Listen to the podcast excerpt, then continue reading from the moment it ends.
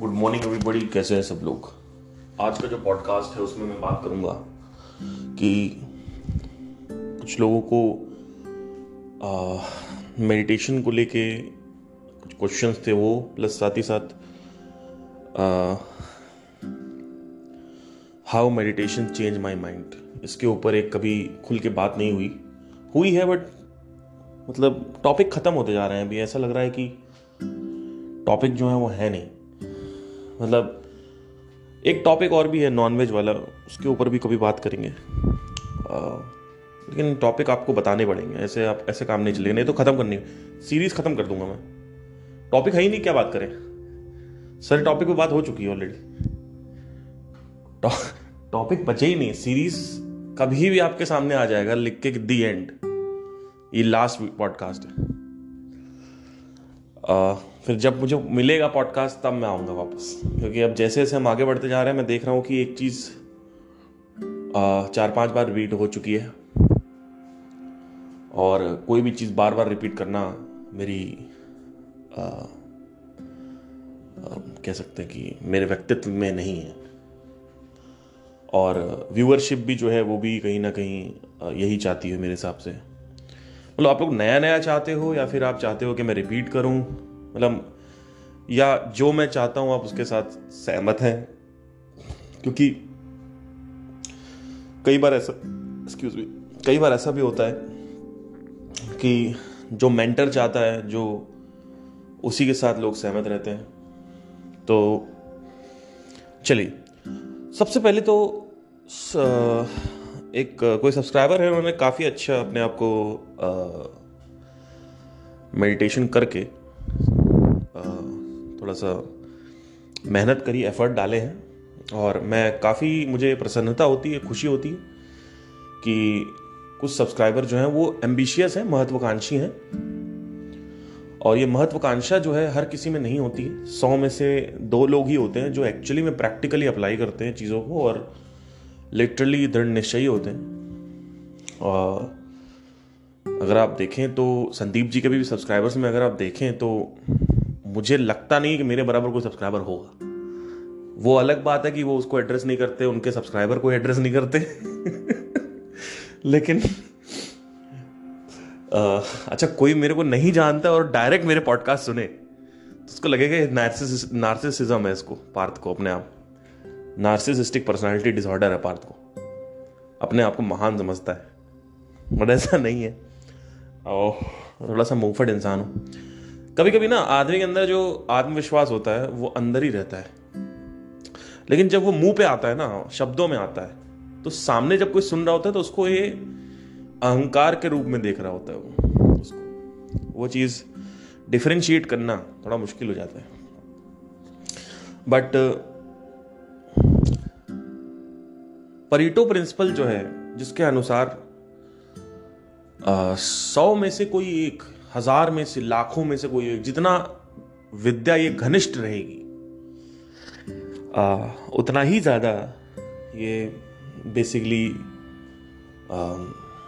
रहती है। मतलब आ, उतना ही ज़्यादा चांसेस कम होते हैं कि कोई अप्लाई करेगा। और ये बहुत घनिष्ठ विद्या है। और इसके लिए बहुत ही महत्वाकांक्षी लोग चाहिए। अच्छा समुद्र शास्त्र के ऊपर मैं एक पॉडकास्ट करूँगा बहुत जल्दी। जहाँ पे आपको कुछ ऐसी चीज़ें पता चलेंगी जो शायद आपने अभी तक नहीं पता। समुद्र शास्त्र क्या होता है थोड़ा बता देता हूँ आपको। आपने आ, देखा होगा चाणक्य समुद्र समुद्र शास्त्री थे बहुत बड़े। किसी के चेहरे को देख के माथे को देख के, माथे में जो थोड़ी बहुत रेखाएँ हैं, उसको देख के, हाथ को देख के और पैरों की रेखाओं को, हाथ की रेखाओं को देख के, ये बताया जा सकता है कि उसके अंदर की जो पाँचों लेयर है, जो पाँचों कोशाज हैं, उसकी स्थिति अभी क्या चल रही है? जिसमें से हृदय रेखा, मस्तिष्क रेखा और जीवन रेखा सिग्निफिकेंटली आप बता सकते हो लिटरली देख के कि कितना जीवन है। और बीमारी आने वाली कि नहीं आने वाली। तो ऑल दो समुद्र शास्त्र और ज्योतिष विज्ञान जो है, इसके ऊपर मुझे कभी यकीन नहीं था। लेकिन जैसे जैसे मैं गहराता जा रहा हूँ और ये जो लेरें या कोशाएँ खुलती जा रही हैं जीवन को लेके वैसे वैसे इन चीज़ों पे ऑटोमेटिकली मेरा रुझान आ रहा है। और ऑटोमेटिकली इन चीज़ों में मैं घुसता चला जा रहा हूँ। ये चीज़ें अनलॉक हो रही मेरे सामने।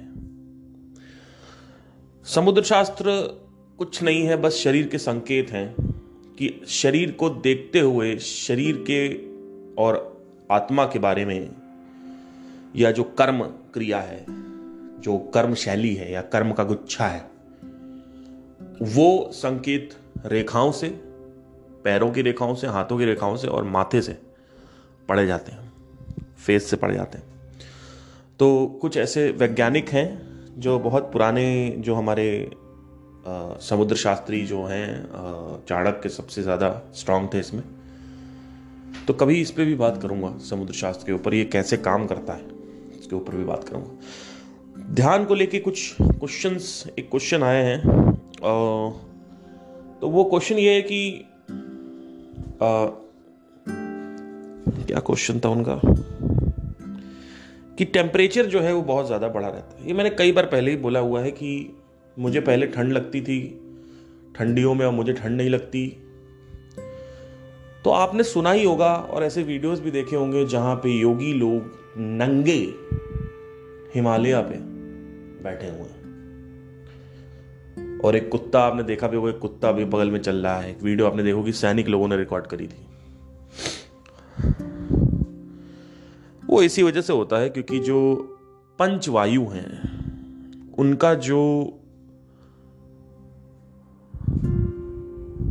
प्रवेश है, वो होता ही रहता है। वो जो एनर्जी निकल जाती है अंदर शरीर में, वो पंचवायु जा रही हैं।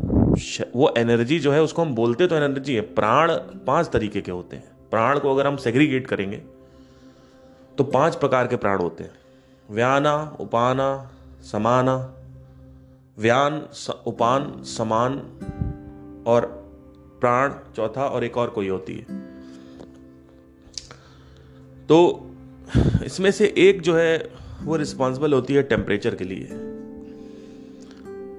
तो एंट्री जो हो रही है, प्रवेश जो हो रहा है, इन एनर्जीज का, वो इसी वजह से हो रहा है, क्योंकि आप मेडिटेशन कर रहे हो और टेम्परेचर आपका जो है, वो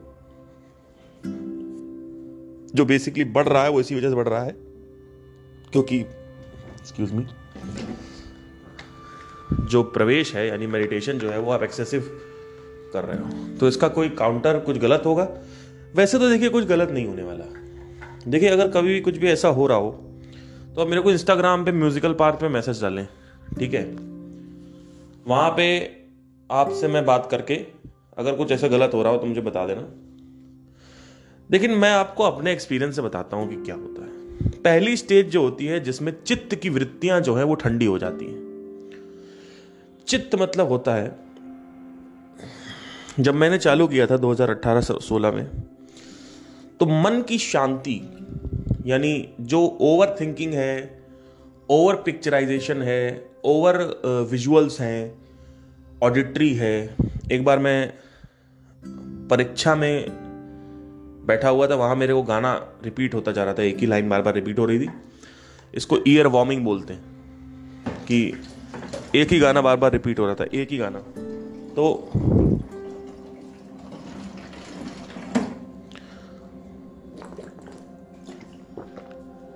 ये एक बहुत बड़ा संकेत है कि आपका मन शांत नहीं है।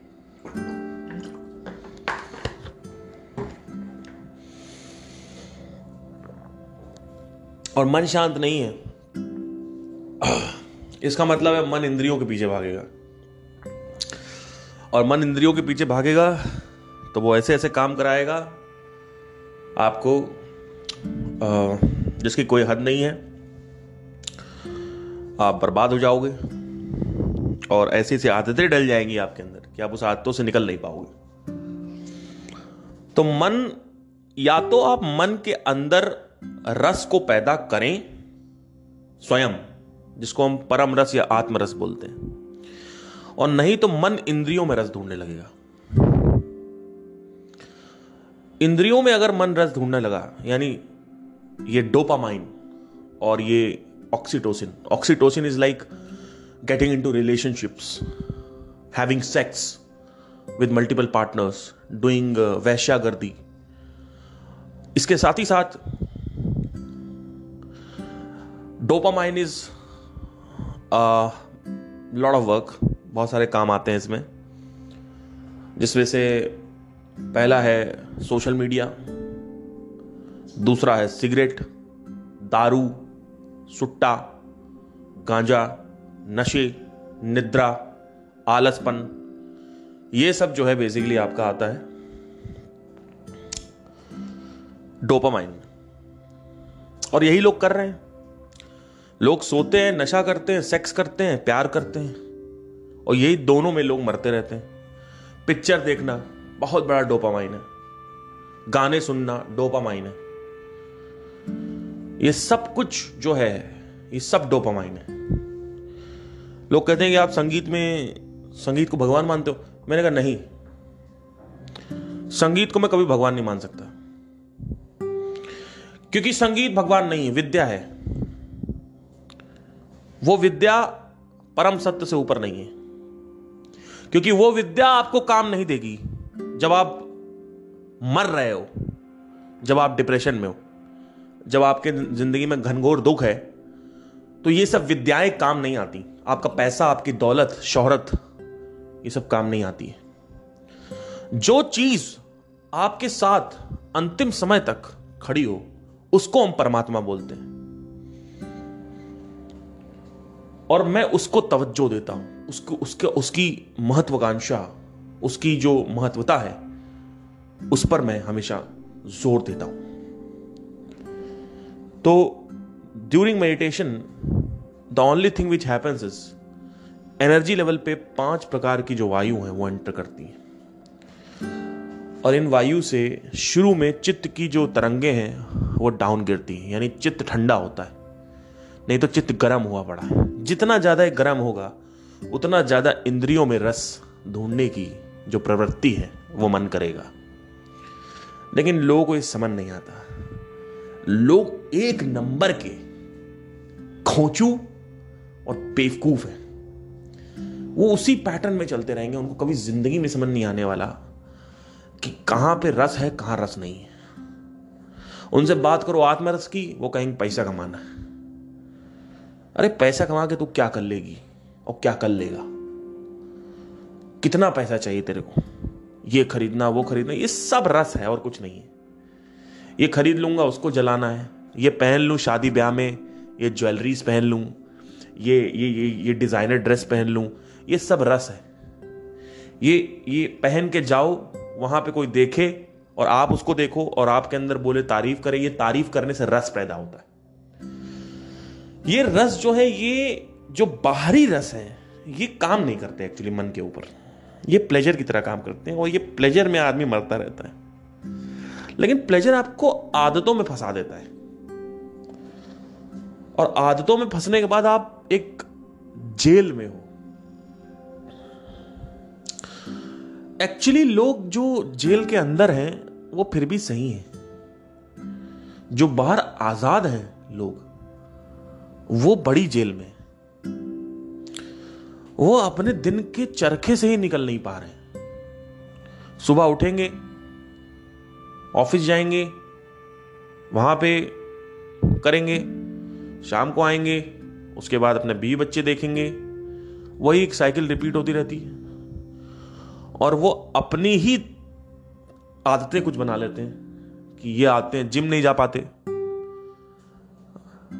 कर ही नहीं पाते, क्योंकि चक्कर ये है कि एक आदत का पैटर्न बन जाता है। और उसको तोड़ने के लिए आपको इंद्रियों से रस नहीं लेना है। इसी वजह से कहते हैं आदतें एडिक्शन बन जाती हैं। प्रवृत्तियाँ एडिक्शन बन जाती हैं। ये इसी वजह से होता है। क्योंकि आप एडिक्शन से बाहर आ ही नहीं सकते। अनलेस एंड एंटिल आपका परम रस, आत्मरस रिलीज़ ना हो। During the meditation you feel good afterwards और स्पेशली मेडिटेशन में मैंने एक चीज़ नोटिस करी है कि 24 से बहत्तर घंटे में मेडिटेशन का जो फल है वो आपको मिलता है। तुरंत इमीडिएट रिलीज़ नहीं होता। ऑल दो अगर आप लॉन्ग टर्म हो जाते हो, छह सात आठ साल बाद तो तुरंत भी रिलीज़ होने लगता है। लेकिन मेन जो रिलीज़ होता है वो चौबीस अड़तालीस घंटे के बाद होता है, बहत्तर घंटे के अंदर रिलीज़ होता है। एग्जैक्टली लाइक कॉन्ट्रासेप्टिव पिल कि आपने सेक्स किया और आप बहत्तर घंटे के अंदर मेडिसिन खा लीजिए तो आपको बच्चा नहीं होगा। What an example what a fantastic example I give can you believe it so अब इसको यहाँ पे ये समझना ज़रूरी है कि ये टेम्परेचर बढ़ता बढ़ता कैसे है तो आप बता दिया मैंने। टेम्परेचर बढ़ेगा लेकिन अब आपके आगे क्या आ रहा है, वो भी एक ज़रूरी नहीं आए बट मेरे साथ क्या हुआ मैं वो बताना चाहता हूँ। ड्यूरिंग द मेडिटेशन 2018 में मैं रेगुलर मेडिटेट करता था। और, जैसे कुछ सब्सक्राइबर्स बताते हैं, मैं तीन तीन घंटे मेडिटेशन कर रहा हूँ। मैं तो एक घंटे ही करता था। तीन घंटे का मेडिटेशन का मतलब है कि आप बहुत भयंकर जंप लेने वाले हो। यानी समाधि लगेगी। अब ये समाधि ऐसी होगी कि आप जगते भी रहोगे और विचार शून्यता हो जाएगी। मतलब आप ये समझ लो, आप सो रहे हो पर आप जग रहे हो। इसको समाधि बोलते हैं। मतलब बुद्धि बिल्कुल नहीं एक्टिव रहती है। यानी थॉट एक्टिव बिल्कुल नहीं होता। ज़ीरो थॉट हो जाएगा। इमोशंस स्टेबल हो जाएँगे, गिर जाएँगे नीचे। इमोशंस जैसे उठते हैं ना कि आज मुझे अच्छा नहीं लग रहा खराब नहीं, वो सब कुछ न्यूट्रल हो जाएगा। समधि। समधि। बुद्धि समाधि में प्रवेश हो जाएगी। और ये तीन तीन घंटे जो मेडिटेशन करने से होता है, ध्यान आपका जो है वो बढ़ जाएगा। यानी जब आप मेडिटेशन से उठोगे तो आप किसी भी चीज़ पे फोकस करोगे तो आपका मन जो है वो आपके साथ रहेगा। वो आपको रिफ्लेक्ट नहीं मारेगा, यानी अपोजिशन क्रिएट नहीं करेगा। ये कई लोग के अंदर होता है। कई लोग ध्यान इसीलिए नहीं दे पाते क्योंकि उनका ध्यान बड़ा नहीं है। और तीन घंटे मेडिटेशन करने का मतलब है डेली कि आपका ध्यान बड़ा हो जाएगा। अब ध्यान बड़ा हो जाएगा, यानी जो लेज़र है यानी जो जो लेंस के थ्रू लाइट आ रही है, यानी जो तीव्रता है या तीखापन है, वो आपके ध्यान का बढ़ गया। तो अब वो बढ़ गया तो क्या होगा? ये भी समझना ज़रूरी है। जैसे ही वो बढ़ेगा, उसको आप कहीं पे भी लगाओगे, वो उसको चीर देगा। और चीरेगा तो बड़ी जल्दी आपको क्वेश्चन का आंसर मिलेगा, किसी भी क्वेश्चन के आंसर का। लेकिन अगर यही चीर अगर आप अंदर लगा दे ध्यान किसी चक्र पे या कहीं पर भी, किसी भी ध्वनि पे अगर आप ध्वनि सुन रहे हैं तो वो चक्र जो है एक्सपैंड होने लगता है। अब ये चक्र जब एक्सपैंड हो जाएगा तो एक्स्ट्रा सेंसरी परसेप्शन आपके जीवन में प्रवेश करने लगेगा। नहीं किया है अभी, और अगर आप करते जा रहे हो तो बाद में करेगा। और किसी किसी में हो सकता है ना ही हो किसी किसी में हो बट मैं अपने हिसाब से बता रहा हूँ, क्योंकि हर एक की जो एनर्जी की स्टेट होती है, वो अलग अलग तरीके से होती है।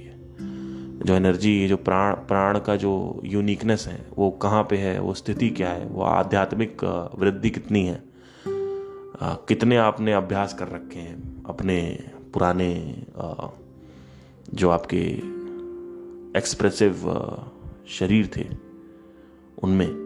आपने कितना ज़्यादा कर रखा है ये डिपेंड करता है इस पर बट हैविंग सेड दैट तीन घंटे मेडिटेशन करने का मतलब है कि you have good habit now of meditation तीन घंटे मेडिटेट का मतलब हो गया कि आपका ध्यान ऑलरेडी बढ़ चुका है। इसी वजह से कई लोग मेरे पॉडकास्ट डेली सुन पा रहे हैं और 50-50 मिनट के पॉडकास्ट अगर मैं करता हूँ तो वो लास्ट तक रुक के सुन पाते हैं, क्योंकि उनके लिए कोई बहुत बड़ी बात नहीं है। उनका ध्यान भटकता नहीं है। क्यों? क्योंकि उनके मन में रस है। वो रस जब तक रहेगा, तब तक मन में जो ध्यान है, वो आपका तीखा रहेगा। जब वो रस सूखने लगता है, यानी आप मेडिटेशन करना बंद कर दो, वो सूखने लगेगा तो धीरे धीरे आपका जो ध्यान का तीखापन है जो तीव्रता है, जो जो छुरे की छुरे की धार है, वो धार जो है वो मोटी होने लगती है, यानी वो काटना बंद कर देगी, यानी उसका ध्यान छोटा होने लगेगा। जैसे एक पॉइंट आएगा जहाँ पूरी तरीके से वो रस सूख जाएगा, फिर वापस मन इंद्रियों की तरफ़ रस लेना चालू कर देगा। ये मैंने अपनी ज़िंदगी में देखा, जीवन में, कि पिछले आठ साल में, सात साल में अब तो ऑलमोस्ट आठ साल होने वाले हैं। मैंने एक चीज़ नोटिस करी कि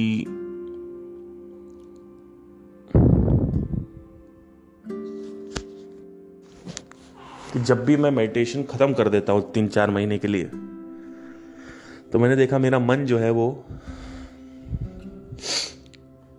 बाहर की तरफ़ भागने लगता है। और ऐसे भागेगा आपका मन कि आपने कोई कोई सीरीज़ देखी, फिर आपने दूसरा एपिसोड लगा दिया, फिर ऐसे एकदम से आप, देखा होगा रील्स मतलब इट्स लाइक जल्दी जल्दी आप वो जंप लेगा। जितना ज़्यादा वो जल्दी जल्दी जंप लेगा ना। उतना ही ज़्यादा, समझ लीजिए कि ध्यान आपका छोटा हो गया है।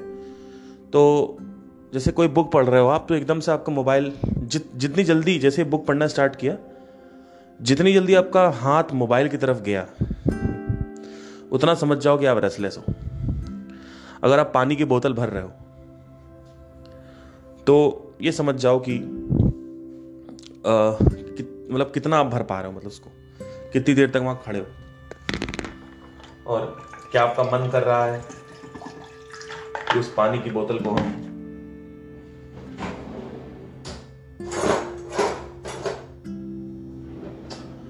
well where is the lighter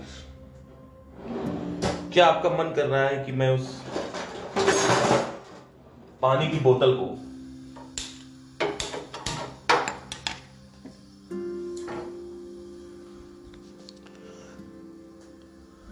भरूं या खड़ा रहूँ वहाँ पे या फिर भाग जाऊँ? जल्दी से हटूं यहाँ से। तो ये सब साइंस होते हैं, इससे आप रीड कर सकते हो अपने मन की स्थिति। एक्स्ट्रा सेंसरी परसेप्शन तक आते हुए आपको ये फील होने लगेगा कि जैसे आपने पानी में हाथ डाला तो आपको प्राण कितना है पानी में? वो फील होने लगेगा।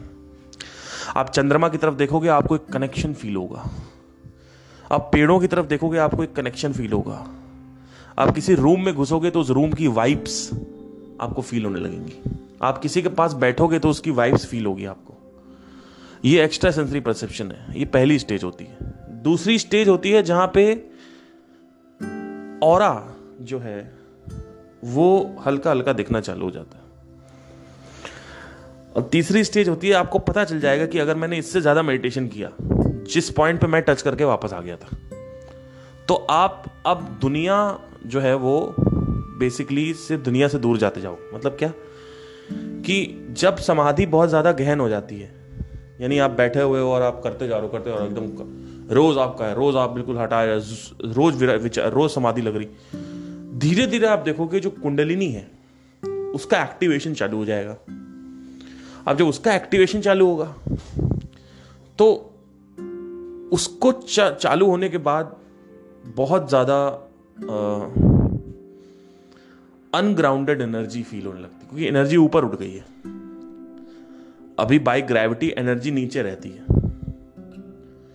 लेकिन अगर आप इंटरनेशनल स्पेस स्टेशन जाएँ वहाँ पे समाधि लगाएँ, वहाँ पे कुंडलिनी को जागृत करना बड़ा आसान है। जागृत हो गई तो जिस जिस चक्र से वो होके जाएगी, वो सारे जो चक्र हैं एक्टिवेट होते ही, हर एक चक्र की एक पावर है। और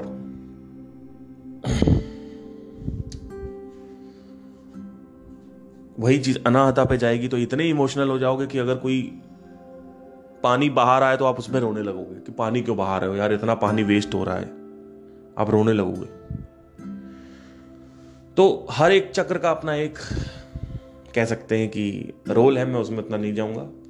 क्योंकि तो जब मुझे पता चला कि अगर मैं इसके, इस पॉइंट के आगे जाऊँगा तो मेरा जो है, मैं, मेरा मन करने लगेगा मैं शरीर से बाहर निकलना चाहता हूँ। मतलब मैं त्यागना चाहता हूँ। वो एक इम्पल्स ऑर्गेजमिक इम्पल्स आने लगती है। वो आपको पता चलने लगेगा। लिटरली आपको पता चलेगा कि अब ये पॉइंट स्टार्ट हो गया यहाँ से कि अब मुझे इस पॉइंट के आगे अगर मैंने ज़्यादा मेडिटेट किया तो मैं ये शरीर त्यागने वाला हूँ। वो पता तुरंत नहीं त्यागोगे, आपको पता चल जाएगा क्योंकि आपने, आप, वो एक्चुअली प्राण जो है, वो आपसे बातें करने लगता है। अभी आप प्राण से बात नहीं कर पा रहे हो। अभी वो ऐसा फील होता अभी फीलिंग में आता लेकिन धीरे धीरे ना वो कम्युनिकेट कर कम्युनिकेट का मतलब ये नहीं कि वॉइस कोई बो, कोई बोल रहा है कुछ और भाई बात कैसे हो ऐसा नहीं है।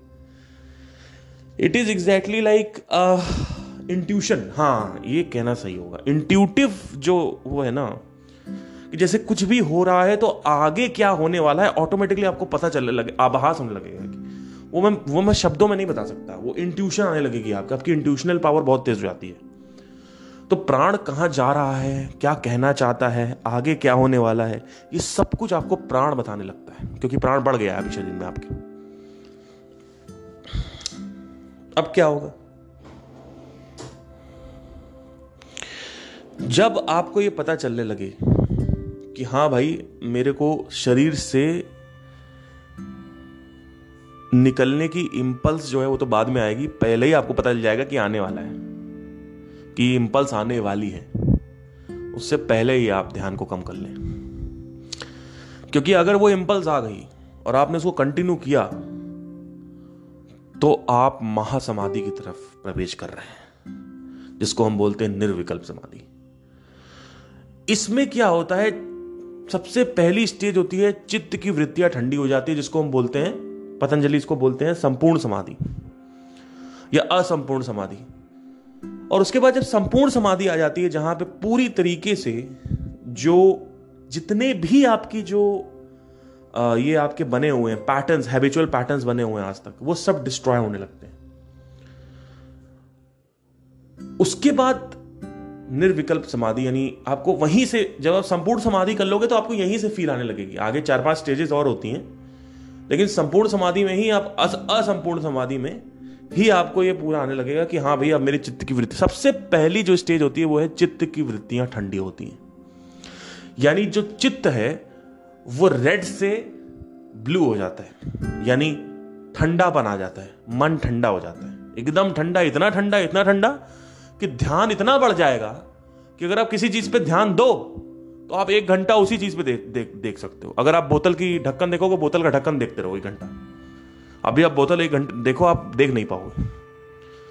अगर आप घड़ी को देखो घड़ी देखो अगर किताब पढ़ो किताब पढ़ते रह, रह, रह जाओगे। तो ये होगा। तो अब होगा क्या? ये सारी चीज़ें होंगी। अब जब ये सब चीज़ें होती हैं एक मिनट। तो आपको आभास होने लगेगा। तो जब वो पॉइंट आ जाए कि मुझे ऐसा लग रहा है कि अब मैं दुनिया से एक्चुअली में मुझे लग रहा है कि मैं डिटैच हो रही हूँ, या हो रहा हूँ। उस वक्त तक आपको डिसाइड करना है कि आपको क्या करना है। क्या आपको सच में जाना है तो आप जाओ, छोड़ दो शरीर। मुझे कोई मतलब नहीं उससे। ठीक है? लेकिन अगर आपके घर वाले हैं माँ बाप हैं, और ये जो बच्चा है आपके और आपके पति हैं, पत्नी हैं तो उस वक्त आपको ये समझना होगा कि आपको उनके लिए रुकना है कि नहीं रुकना है। मेरे हिसाब से मैं सही बताऊँ आपको, मैं इसमें कोई नहीं होता बताने वाला। वो आपका डिसीज़न है, पर अगर आपको सत्य देखना है ना तो ये सब निरंतर पता नहीं कब से होता चला आ रहा है। ये बच्चा, बुच्ची और ये पति, पत्नियाँ, ये सब आप पहले देख चुके हो। पहले का मतलब क्या है? पहले का मतलब ये नहीं कोई आप थे। वहाँ पे सिर्फ़ और सिर्फ़ टेंडेंसीज थी और कॉमन कॉन्शियसनेस के साथ थी वो। उस टेंडेंसीज को हम कह सकते हैं कि एक यूनिक ऑर्गेनिज्म बन रहा है। लेकिन वो टेंडेंसीज वो वासना जो है, सिर्फ़ वही आगे कंटिन्यू होती। कंटिन्यू री किसका होता है? उस वासना का। लोग कहते हैं कि अभी हम मरेंगे तो अगली बार आएँगे तो फिर से हम वही करें। नहीं, आप वो करोगे जो आपकी हैबिट है। आप नहीं पैदा हो रहे हो। आप तो वही हो जहाँ थे। जो आगे कंटिन्यू होता है, वो सिर्फ़ और सिर्फ़ आपके डिजायर्स आपकी जो वासना है, आपके जो टेंडेंसीज है, वो कंटिन्यू होती है। इस टेंडेंसी ये टेंडेंसी अलग अलग होती है हर किसी की। हर किसी का हैबिचुअल पैटर्न अलग अलग होता है। कोई आदमी अगर सुबह उठता है तो वो एक टेंडेंसी है। कोई आदमी शाम को बैठता है, वो टेंडेंसी वो धीमा खाता है टेंडेंसी तेज खाता है टेंडेंसी ये सब टेंडेंसीज होती है संस्कार बोलते हैं। संस्कार संसार में करने वाले कार्य। किस तरीके से आप संस्कार में एक्ट कर रहे हो? अलग अलग आदमी अलग अलग करता है। कोई तेज बात करता है, कोई धीमे बात करता है, किसी को तीखा पसंद है, किसी को मीठा पसंद है। ये सब कुछ पहले से ही आप लेके आते हो। डिजायर्स टेंडेंसीज एंड हैबिट्स ये कंटिन्यू होती है। तो मैं आपसे क्या कह रहा हूँ? मैं कह रहा हूँ कि ये सब पहले ही, ये जो ये जो डिजायर्स एंड टेंडेंसीज हैं आपकी, इसमें क्या लगे हुए हो? मेरे हिसाब से इस संसार को छोड़ के चले जाना। क्योंकि क्योंकि भाई, ये पहले ही हो चुका है।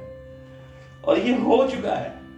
और ये ऐसा हुआ है कि आप विश्वास नहीं करेंगे कि आप कहोगे, भाई, ये क्या कर दिया?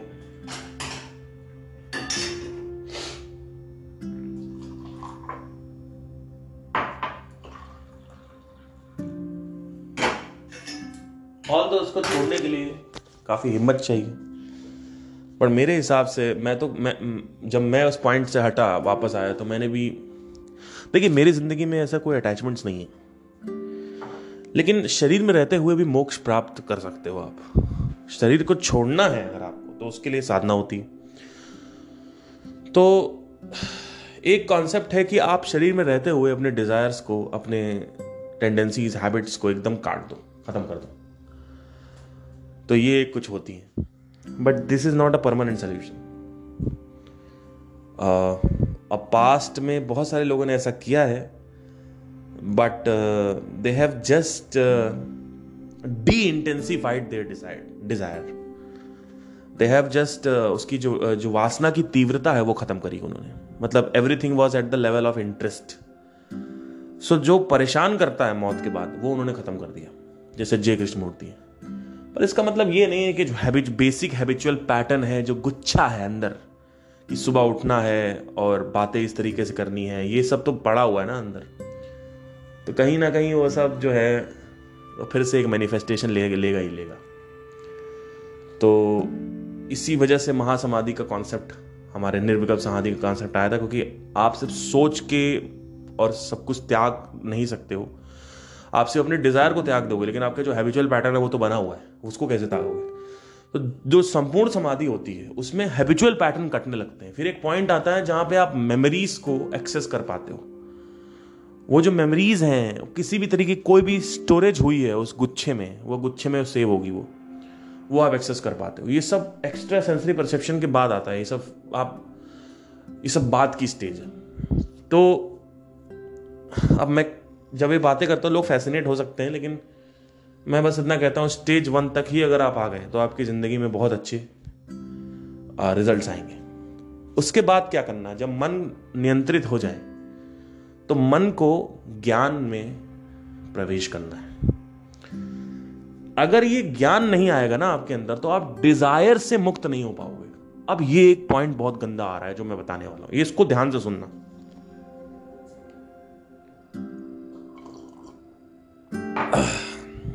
स्टेज वन आपने क्लियर कर ली। इसका मतलब ये नहीं है कि आपके डिज़ायर जो दबे पड़े हैं, उसको आपने काट दिया। क्योंकि स्टेज वन के बाद स्टेज फाइव पे वो कटेगा। पर स्टेज फाइव पे जाना नहीं है, क्योंकि स्टेज टू, थ्री, फोर, ये तीन, ये तीनों स्टेजेस बहुत डेंजरस हैं। तो उसको काटने के लिए या तो आप साधना से काटो, पहाड़ों पर बैठ के, वो एक मैं उसमें नहीं जाऊँगा, क्योंकि उसमें स्टेज टू, थ्री, फोर पे जाना पड़ेगा आपको। फिर स्टेज फाइव आएगी, जहाँ पे आप अपने वासनाओं को काट डिलीट करोगे। कोई चीज़ स्टोर हो रही है तो वो डिलीट भी हो सकती है। याद रखना ये चीज़। तो पर मैं उस पर नहीं जाता हूँ। इसका एक और तरीका है, इसको छोड़ने का डिजायर्स को। वो है, आपको ये पता चल जाए कि डिज़ायर की मूल्यता क्या है, इसकी अर्थहीनता क्या है। मीनिंगलेस क्या है? इस डिज़ायर मीनिंगलेसनेस क्या है? जो भी डिज़ायर है आपके, जो भी आपका पैशन है, जो भी आपके रिलेशनशिप्स हैं, मैं उनकी बात कर रहा हूँ। वो कब पता चलेगा? जब आत्मज्ञान प्रवेश करेगा आपके अंदर। पर आत्मज्ञान को प्रवेश करवाने के लिए आपको ध्यान का खुला रहना बहुत ज़रूरी है। ध्यान का बड़ा रहना बहुत ज़रूरी है। ध्यान का जो तीखापन है, वो होना बहुत ज़रूरी है।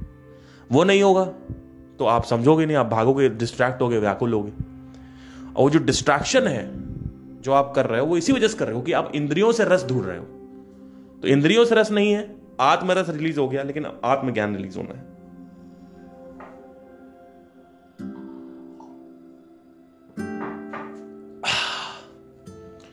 तो अब आत्मज्ञान का क्या सीन है? जब आत्मज्ञान अंदर आता है तो डिज़ायर अपने आप कटने लगता है। देखिए, ध्यान करने से आपका ब्रेकअप हो गया तो उससे कोई आप बाहर नहीं आ पाओगे। ध्यान करने से आपके एक डेढ़ लाख रुपए की नौकरी चली गई तो आप उससे बाहर नहीं आ पाओगे उसके दर्द से। कोई मर गया, उसके दर्द से बाहर नहीं आ पाओगे। कोई आपको कुछ बोल दिया, उसके दर्द से बाहर नहीं आ पाओगे। कोई कुछ छोड़ दिया, कोई दुख आ गया, कोई जीवन में ऐसा कुछ आ गया जो आपके डिज़ायर पे अटैक करे। उसके दर्द से आप बाहर नहीं आ पाओगे। ध्यान सिर्फ़ और सिर्फ़ चित्त की वृत्तियों को ठंडा करता है। लेकिन अगर बगल में कोई डिज़ायर है, वो कॉर्टिसोल रिलीज़ कर रहा है तो उससे ध्यान कुछ नहीं कर पाएगा उसमें। इसी वजह से लोग खोचू हैं। लोग ध्यान करते हैं, पर उनके अंदर इंटेलेक्चुअल सफरिंग है। वो सफरिंग क्या है कि मुझे ये नहीं मिला, वो इसलिए नहीं मिला क्योंकि उसकी अर्थहीनता तुम्हारे अंदर नहीं आई अभी। उसकी मीनिंगलेसनेस अभी तक तुम्हारे अंदर नहीं आई है।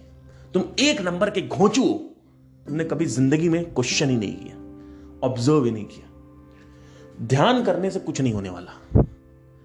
ध्यान जो है वो सिर्फ़ और सिर्फ़ ठंडा करता है मन को। उस ठंडेपन के बाद आपको ज्ञान लेना है।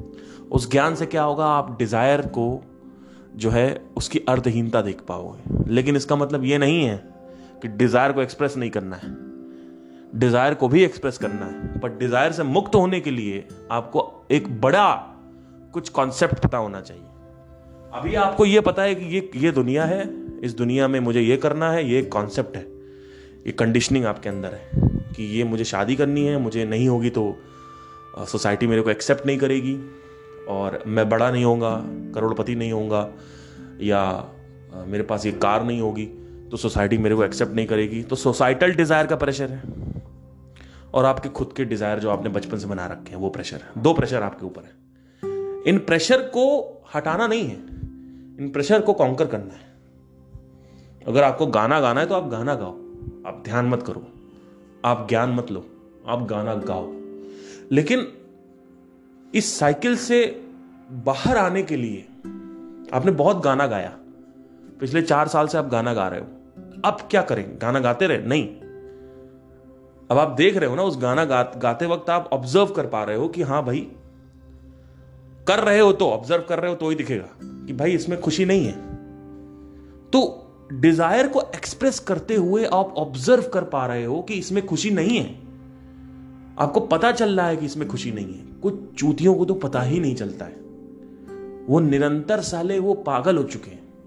मेरे कुछ ऐसे दोस्त हैं मैं उनकी बात कर रहा हूँ। एक के बाद एक साले वासना बना लेंगे। आईफोन ले लिया, अब वो बेंटली लेनी है, उसके पीछे भाग रहे हैं। शादी हो गई तो एक और लड़की चाहिए, और उसके पीछे भाग रहे हैं, फिर एक और लड़की चाहिए। अबे, कितना तू लड़की के पीछे भागेगा भाई? भाई, क्या है लड़की के अंदर ऐसा? नहीं नहीं, उसके ब्रेस्ट अलग है। अरे तो अलग का, भाई, क्या कर ले? अरे, समझ में ही नहीं आ रहा उनको। उनको समझ ही नहीं आ रहा है।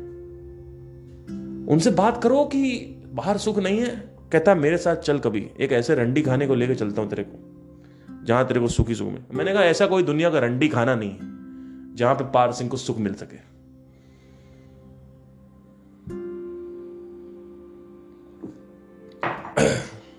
मैंने कहा, दुनिया में ऐसी कोई शराब नहीं है जो मेरे को सुख दे सके।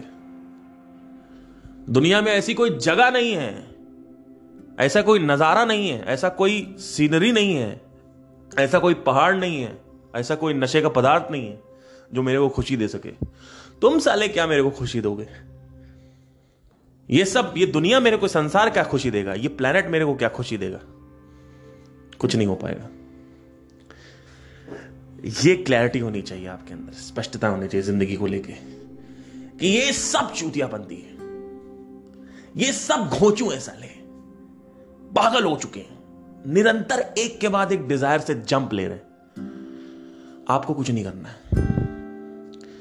आपको अगर इससे बाहर आना है तो पहले ये समझना पड़ेगा डिज़ायर में मीनिंगलेस है और डिज़ायर की मीनिंगलेसनेस समझने के लिए डिज़ायर को एक्सप्रेस करना पड़ेगा। कब तक एक्सप्रेस करोगे? इसका मतलब ये थोड़ी है कि आप किसी कोठे पे चले जाओ। अरे भाई, एक गर्लफ्रेंड बना लो, उसके साथ सेक्स कर लो। है ना? या अगर कोठे पे चले भी गए हो तो एक बार आपने करके देख लिया, आप कितना आपको करना है? नहीं नहीं, मुझे वो एक्सपीरियंस नहीं मिला। तो वो एक्सपीरियंस भाई तो उस हिसाब से पैसे खर्च करो। आप, आपके पास अकाउंट में दो हज़ार रुपये पड़े हैं और आपको एक लाख रुपए वाली लड़की चाहिए जो गर्लफ्रेंड एक्सपीरियंस दे आपको। तो पैसे तो है नहीं तो गर्लफ्रेंड एक्सपीरियंस कैसे मिलेगा? तो अब आपने सेक्स कहीं से भी कुछ करके देख लिया कि सेक्स वो गर्लफ्रेंड एक्सपीरियंस ले लिया। अब उसके बाद आप निरंतर किसी और से गर्लफ्रेंड एक्सपीरियंस क्यों ले रहे हो? एक से आपको समझ नहीं आ रहा क्या? चलो ठीक है, एक कॉल ले लिया। चलो ठीक है, तीन बार कर लिया, चार बार कर लिया। अब चौथी बार तो समझ आ जाना चाहिए। जो बहुत सुपर इंटेलिजेंट होता है, उसको एक बार में आता है, जो चौथी बार या तीसरी बार में समझता है, वो इंटेलिजेंट होता है, और जो दस बार करके बिना समझे, उसको महामूर्ख बोलते हैं। ये आपका हो गया सेक्स का। इसके बाद आता है ट्रू लव ट्रू लव भी एक्सप्लोर करके देख लो। मुझे सपनों की रानी चाहिए तो ढूंढो। लिखो कि आपकी सपनों की रानी कैसे होनी चाहिए। कि आपको रात में आपको आपके सी, सी, सीने से आपको सर, सर सर पे लगा ले और बोले कि ओले बाबू सब सही हो जाएगा बाबू। मैं हूँ ना बाबू तुम्हारे पास। तो इस तरीके की लड़की चाहिए। हैं? रात में चार बजे तक आप तो बात करे आपके पीछे बाइक पे बैठे और जुल्फे खोल दे अपनी और आप बाइक चला रहे हो और पीछे हवा पे जुल्फे उड़ रही हैं और, आपके पीछे से पैंट में हाथ डाल दिया उसने। ये सब आप करके देख लो अगर आपको चाहिए तो। है ना, कि आपको लद्दाख घूमना है, मसूरी जाना है है ना, बाइक पे अपनी बैठा के या कार में बैठा के वट जो भी करना है आपको, है ना, सब करके देख लो। तो ये ऐसे आपका ये सब बाहर निकलेगा। फिर जब बाहर निकल गया तो अब दो तीन बार कर लिया आपने। चौथी बार तो समझो, पांचवी बार तो समझो, समझ ही नहीं आ रहा लोग अब जब समझ में आ जाए, तब आप आत्मज्ञान में अपना सारा ध्यान लगा सकते हो। जब समझ में आएगा यहाँ कुछ नहीं है। समझ नहीं आया, वहीं वहीं पड़े रहोगे। संसार में। संसार व्यक्त किया, समझ में आया, अब आपने आत्मज्ञान में लगाया। अब धीरे धीरे वो आत्मज्ञान जो है, वो आपके अंदर घुसता जाएगा। क्योंकि अब आपके आपको अच्छे से पता, बाहर कुछ, बाहर डिस्ट्रैक्ट हो नहीं सकते आप। भाई डिस्ट्रैक्ट वन पॉइंटेड फोकस हो गया ना। वन पॉइंटेड फोकस हो गया। धीरे धीरे वो अपने आप अंदर चल रहे जब वो चार पाँच साल हो जाएँगे और एकदम बहुत भयानक लेवल पे आपको इस स्टेट को बोलते हैं आपको मोक्ष प्राप्त हो गया लिबरेशन अब आपको कोई भी समाज का डिज़ायर किसी भी प्रकार का आपका खुद का डिज़ायर वो तो आपने निकाल ही दिया, आपके डिज़ायर तो है ही नहीं, वो तो इच्छा है सिर्फ़, जो भी इच्छा है। इच्छा और डिज़ायर में फ़र्क है। वासना और इच्छा में फ़र्क है। इंटरेस्ट और डिज़ायर में फ़र्क है। I want to do swimming नहीं करूँगा तो कोई दिक्कत नहीं है। I love swimming I want to do swimming but इसका मतलब यह नहीं कि मुझे रोज स्विमिंग चाहिए। है ना? सो so, हर चीज़ इच्छा में आ गई इच्छा के लेवल पे। आप कर रहे हो कि आपको लगता है ज़रूरी है करना ऊर्जा लगाओगे कहाँ? पाँच साल बाद ये सोसाइटी आपके कदम चूमेगी। नहीं चूमेगी एक्चुअली देखा जाए तो। लेकिन एक्चुअली में वो दिखेगा नहीं कि कोई कदम चूम रहा है लेकिन एक्चुअली में चूम रहा होगा। क्योंकि आप कोई कंट्रोल नहीं कर सकता ना आपको। कंट्रोल पूरी तरीके से आपके हाथ में आ चुका है। सोसाइटी एक्सेप्ट करे या ना करे आपको उससे कोई फ़र्क नहीं पड़ता। अभी सिर्फ़ बातें होती हैं कि मैं 36 साल की हो गई हूँ मैं मैं, मैं पढ़ता हूँ इंस्टाग्राम पे ऐसे लोग लड़कियों को। बहुत मज़ा आता है मुझे ऐसे लड़कियों को पढ़ने का। सुन लो सारी लड़कियाँ जितनी लड़के लड़कियाँ सुन रहे हो अच्छे से सुन लो। मैं 36 साल की हो गई हूँ और मेरी शादी नहीं हुई है। और मैं बिल्कुल आज़ाद परियों की तरह घूम रही हूँ। तुम नहीं घूम रही हो। तुम अपने ही थॉट में और इस सोसाइटी के ट्रैप में कह दो। तुमको इंस्टाग्राम पे लिखने में टाइम नहीं लगता कि मुझे कोई फ़र्क नहीं पड़ता सोसाइटी मेरे बारे में क्या बोलती है, लेकिन अंदर से तुम्हें फ़र्क पड़ता है। किस आदमी को बेवकूफ़ बना रही हो तुम? वो जो अंदर बाहर सब देख चुका है। बिना आत्मज्ञान के, बिना आत्मरस के, तुम ये कह रही हो कि मैंने सोसाइटी के प्रेशर को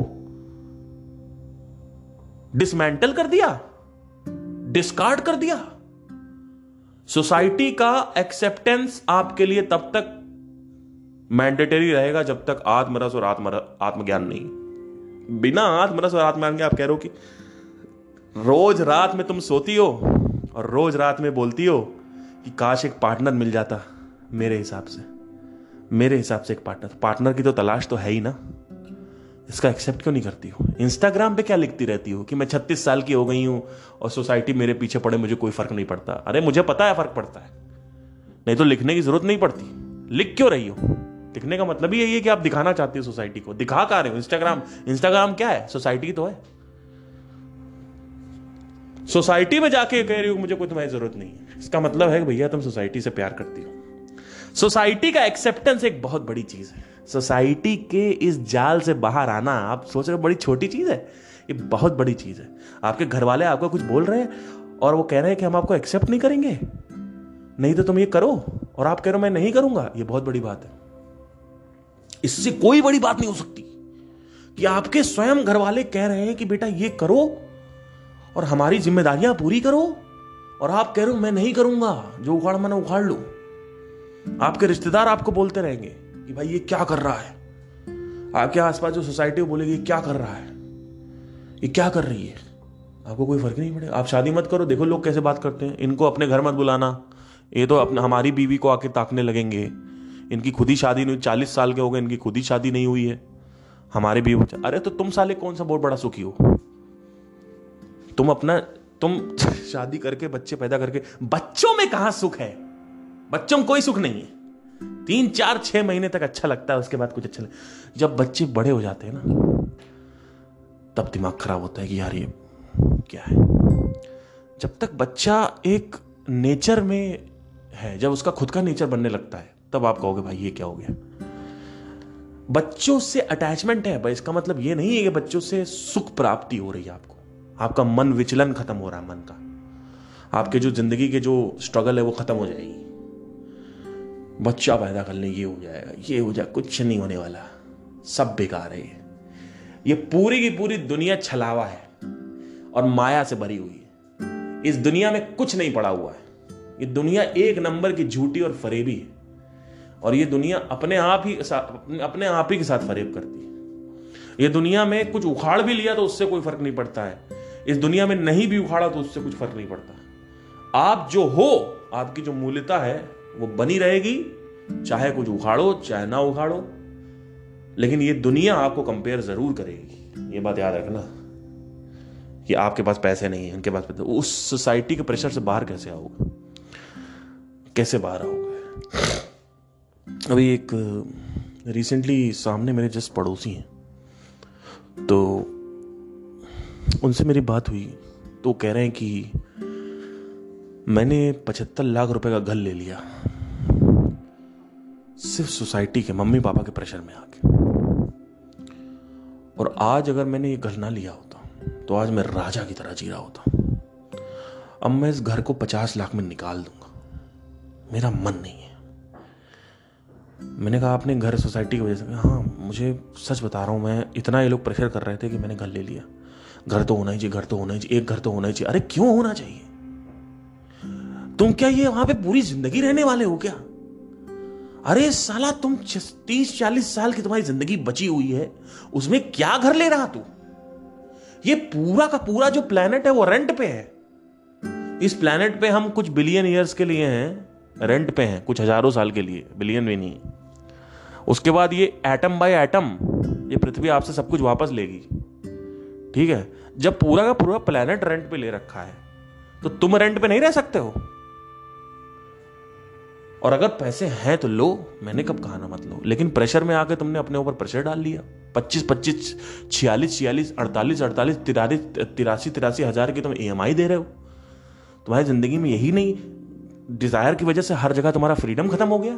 तुमको यही नहीं समझ में आता। ये सब साले फ्रीडम काटते हैं। ये पूरा का पूरा सोसाइटी मिल के आपका फ्रीडम काटने में लगा हुआ है। आपका फ्रीडम छीन लेगा। शादी करा देगा। आपको रिस्पॉन्सिबिलिटी दे देगा बच्चों की। उसके बाद आप प्रेशर डाल देगा पैसे का आपके ऊपर। ऐसा भाई। लेकिन आप करोगे? क्यों? क्योंकि आपको पता है कि आप शरीर हो। आपको यही नहीं पता कि आप क्या हो। आपकी जो अस्तित्व है आपका, उसका खुलासा ही नहीं हुआ आपको सामने आपका तो जब तक वो नहीं होगा, तब तक इसको आप छोटा कैसे समझोगे? सोसाइटी से लड़ोगे कैसे? सोसाइटी से लड़ने के लिए विशाल राक्षस बनना पड़ेगा। वो विशाल राक्षस आप हो ही नहीं। आपको लगता मैं छोटा प्राणी हूँ। नहीं तो मैं मेरी मम्मी एक्सेप्ट नहीं करेंगे, सोसाइटी एक्सेप्ट नहीं करेगी। सोसाइटी एक्सेप्ट नहीं करेगी तो क्या होगा? मेरे को बर्खास्त कर देगी सोसाइटी। सोसाइटी मेरे को देश निकाला कर देगी। तो क्या हो गया? अकेले नहीं रह पाऊँगा? नहीं, मैं अकेले नहीं रह सकता। चलिए।